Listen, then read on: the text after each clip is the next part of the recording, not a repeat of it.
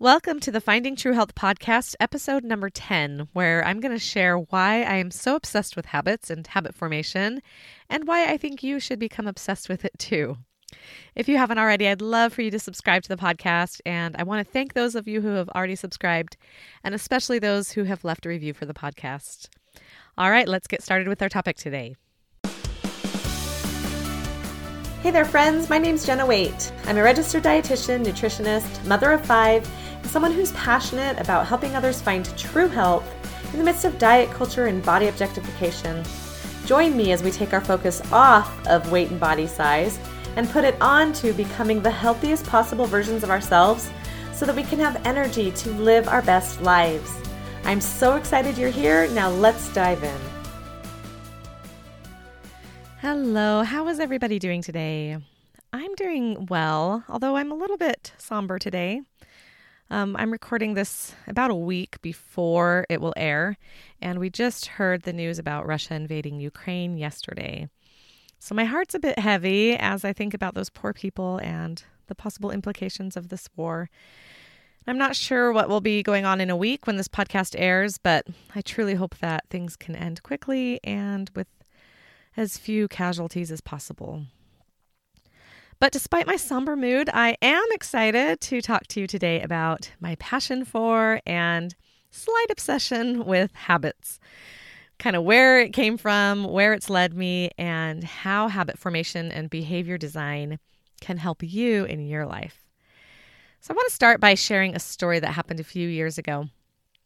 I have three amazing little sisters, and the youngest of whom is Kim. Hi, Kim. I know she listens to this podcast. Kim is an incredible person. She also happens to be an incredible dietitian. And at one point, Kim and her husband Dallin ended up living in our basement for a little while so that they could pay off some student loans and save up for a house. We absolutely loved having them here. And one day, Kim came upstairs munching on a full sized carrot. And when I saw her, I had the brief thought, hmm, I remember when I used to love eating carrots like that. I wonder when and why I stopped doing that. Then I went on with my life and didn't think anything else about that small, seemingly insignificant moment. But a few months later, I was trying to figure out the best way to work on improving my health, and that moment popped back into my head. And I started contemplating other small, healthy habits that I might have once had that I stopped doing, either intentionally or unintentionally, like with the carrots. So that Christmas, I asked for a book on creating habits. And after reading it, I realized that habit formation is where I wanted to put my focus. So I bought and read every book on habits that I could find. I really dove into this topic of habits. And once I learned that I could essentially design any behavior I wanted, and then use the science of habit formation to implement that behavior into my life and have that behavior eventually run on autopilot, the only way to describe it was truly life changing. Now, I'm not saying that it's always easy to design and implement a habit, although if you use the right strategies, it's often much easier than you might think it would be. But it makes improving your health and living the healthiest life possible so, so, so much easier in the long run. So, let's talk about why habits are important. The purpose of habits is to solve problems in life with as little energy as possible. Can you imagine a life without habits? If we had to think clearly about every each and every task that we did every day and couldn't rely on autopilot for some of them to run. In fact, research shows that about 40% of what we do every day is actually habit. That is a huge chunk of our day.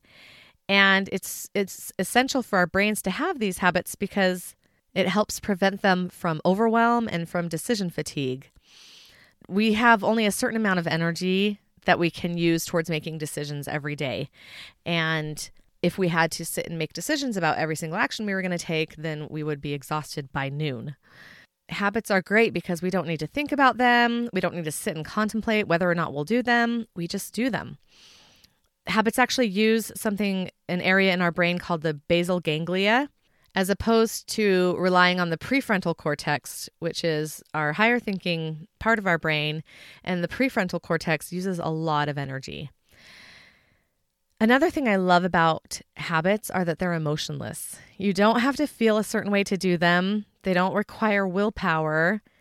Again, they just happen without you even really putting much effort into them. Some of our habits are completely subconscious. We aren't at all aware that we're doing them. But many of them show up in the form of routines in your life. And we have some level of awareness that we're doing an action or routine, but the entire routine, or at least parts of the routine, are done without really thinking about it. This is called chunking, when the brain converts a sequence of actions into an automatic routine. In his book, The Power of Habit, Charles Duhigg gives the example of backing your car out of the driveway. Think of how many little steps that actually takes. You need to open your garage door, get in the car, turn it on, put on your seatbelt, put your foot on the pedal, look in the mirror, put the car in reverse, raise your foot off the pedal, turn the wheel. There are lots of little steps that go into this, but we just kind of do it. We might be somewhat aware that we're doing parts of it, but our brain just knows what to do. And so we don't have to think about each individual step like we did maybe when we were first learning how to drive. So, another example is my exercise habit is a string of several habits. I put my workout clothes on right after getting up. That's just a habit. I usually don't even think about that. Then I go down to my basement with my shoes and my phone and my Kindle because I like to listen to podcast episodes on my phone and I like to watch Pilates YouTube videos on my Kindle. Then I fill up my water bottles, I put on my shoes, I do a few stretches, I walk on the treadmill for five minutes to warm up. And then I do about 15 to 20 minutes of aerobic exercise and five to 10 minutes of strength training, usually a quick Pilates workout. And the whole routine takes about 30 to 40 minutes. It's just so automatic, I hardly have to think about each step. And I never have to contemplate or go back and forth on whether I'm going to work out today or not. I do take Sundays off and sometimes one other day during the week. And on Saturdays, I replace my workout with a long walk around my neighborhood. But this morning routine is just part of my day. It's just a habit. It's something I do. I hardly even think about it and it's it's something that has really served me and my health and it's a routine that I really enjoy. So I'm not a betting woman, but if I were, I'd be willing to bet that most anybody you talk to that has great health and plenty of energy each day has a number of habits and routines just built into their day that they don't have to plan or think about. They just do them. But I'd also be willing to bet that nearly everyone has room for improvement and could incorporate even more healthy habits into their life. I have some really solid healthy habits established, like my exercise habit and a healthy breakfast habit. But there are other ones that I'm still working on, like getting outside more often, being more consistent with a morning dinner prep habit that helps me get dinner on the table a lot easier at night. So I'm constantly looking for new habits, new routines to incorporate into my life to make getting healthy even easier. Habits can also be a double edged sword. They can work for or against you. They are great when they're working in our favor and helping us get closer to our goals in life and with our health, but they really stink when they're moving us further away from those goals. Most of us have a number of habits that are helping with our health and a number of ones that are actually harming it. There are some techniques that you can use to try and break bad habits, but I've personally found it to be much more effective to focus, at least initially, on the habits that you want to add to your life instead. Creating habits is usually easier than breaking or eliminating habits. And oftentimes you'll find that the unwanted habits just tend to kind of get crowded out by the new ones and they end up dying on their own. So that's why I generally like to focus on habit formation rather than habit breaking. So, how do we form new habits? Our brains are being shaped and molded and changed every day. This is called neuroplasticity. Our habits are also molded and shaped and change as we age and go through life. And this is great because it it means it is absolutely possible to create new habits. Because we're often only vaguely aware of performing our habits, the first step to changing them is to start by becoming aware of them. Then we can pinpoint which new habits we want to create. We need to get really specific here and which ones we want to replace or crowd out. Then we need to take a look at the habit loop. This is, you can kind of visualize it in a circle. It starts with a cue or a prompt, sometimes called a trigger. And then that leads to a response or a habit or a routine. And then that leads to a reward or some sort of relief. And then, because of that reward or relief we felt, then the next time we encounter that cue or trigger, then that leads to the response, the relief, and the circle goes around and round. Or this is the loop. James Clear, the author of Atomic Habits, added a fourth possible step to the loop, which is the craving. So, in between the cue and the response, he put craving. This makes you want to do something after encountering the cue, which then leads to the response. So let's look at each of these steps individually. First, we have our cue or our prompt. Habits are strongly influenced by our surroundings and our circumstances. We tend to perform the same actions in the same contexts, and this is because of the cues surrounding us or that context. A cue could be a certain time of the day, an, an alarm going off, a smell, another person. It can be something that you see, maybe a thought or a feeling that you have. It could be another habit that leads to the next habit. Any number of things can prompt a habit. So, when we're trying to create a new habit, we need to be very specific about what trigger is going to lead us to our desired habit. And initially, this needs to be planned. We need to have some sort of an alarm, something we see, something that happens in our environment that prompts us to take the action that we want to do. So, next, if we insert James Clear's craving in here, this usually comes up automatically after the cue when we have an established habit. But when we're trying to form new habits, we can be really intentional here. What do we want to think and feel after we encounter that trigger? You can go back and listen to last week's episode if you want to learn more about thoughts and feelings. But what's going to most likely lead us to the response or habit that we want? Do we want to feel excited, maybe proud, determined, happy, peaceful? What kind of thoughts are going to get us the desired feelings? We can think, nice job remembering to do this, or I'm so happy this is going to bring me better health, or even you've got this. So, trying to insert something like that that will help with the craving in between the cue and the habit can be really helpful. And then we've got our response or our habit. This is the behavior that will hopefully lead you to better health. Now, obviously, there are a whole number of these that you could choose from. I like choosing a category first, such as eating more vegetables or getting better sleep, maybe drinking more water, eating more mindfully. And then I like to pinpoint a really specific behavior. Well, I like to pinpoint lots of them and then choose amongst those which ones I'm most likely to do. But eventually, you're going to choose a specific behavior that will help you reach that broader goal. So, some specific actions might look like eating a banana with breakfast each morning, or turning off your phone by 9:30 at night, uh, getting a big drink of water right after you wake up, or maybe turning off the TV while you eat so that you can pay more attention to your food. These are specific, actionable habits that you can implement into your life after getting a certain prompt. At this point, I wouldn't try to create a whole routine, or if you do, make sure it's a really small, simple one. It's generally best to start really small and then you can build from there. Oftentimes, I like to start with choosing the habit first and then kind of thinking back at what cue or trigger can help bring that. You don't have to start with the cue. You can start with the behavior that you want. And then you need to decide what kind of reward or relief you're going to offer your brain to help close the loop. How are you going to train your brain to recognize that this is an action you want to keep doing? You need to give it a reward.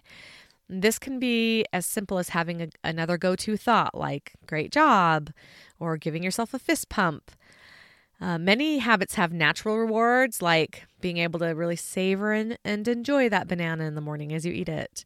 Um, if you really like bananas, it's kind of a natural reward. In time, the reward might just become the relief your brain gets from completing the habit loop. But again, when you're trying to create a new habit, you need to help create the reward until that response becomes automatic. I often say you know that you've created a habit in your life if it feels like something is kind of off or missing or unsettling if you don't do the habit. And this is because your brain is missing this reward or relief that it's used to getting after performing the habit after you get a certain prompt. One of the tough things about creating habits that improve our health is that the benefits, the natural benefits, aren't often seen right away, or they might not even be seen at all. We can't really see our heart getting stronger or our blood pressure dropping. That's why it's so important to create some sort of immediate reward that is a little more tangible. There's actually an interesting story about the history of toothpaste.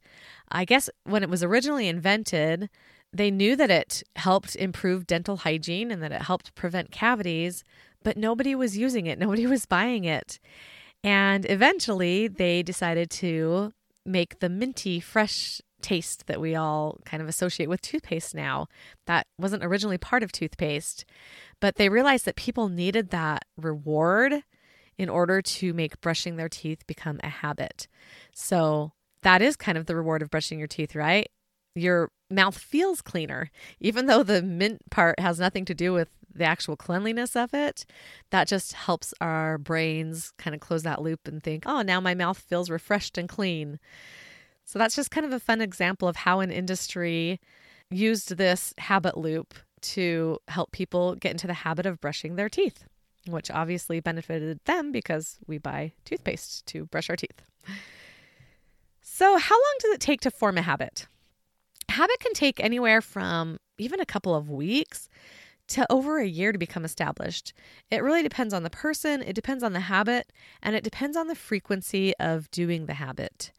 So, in general, I think they say about two months is kind of the agreed upon amount of time that it takes to establish a habit. But just know it can come a lot quicker, it can take a lot longer. There's no real set amount of time. Also, remember that the longer and more often you've been doing a certain habit or routine in the past, the deeper that is ingrained into your neural pathways, and the harder it's going to be to get your brain to follow a new neural pathway if you're trying to replace a habit. I like to sometimes use the example of a hiking trail when thinking of this.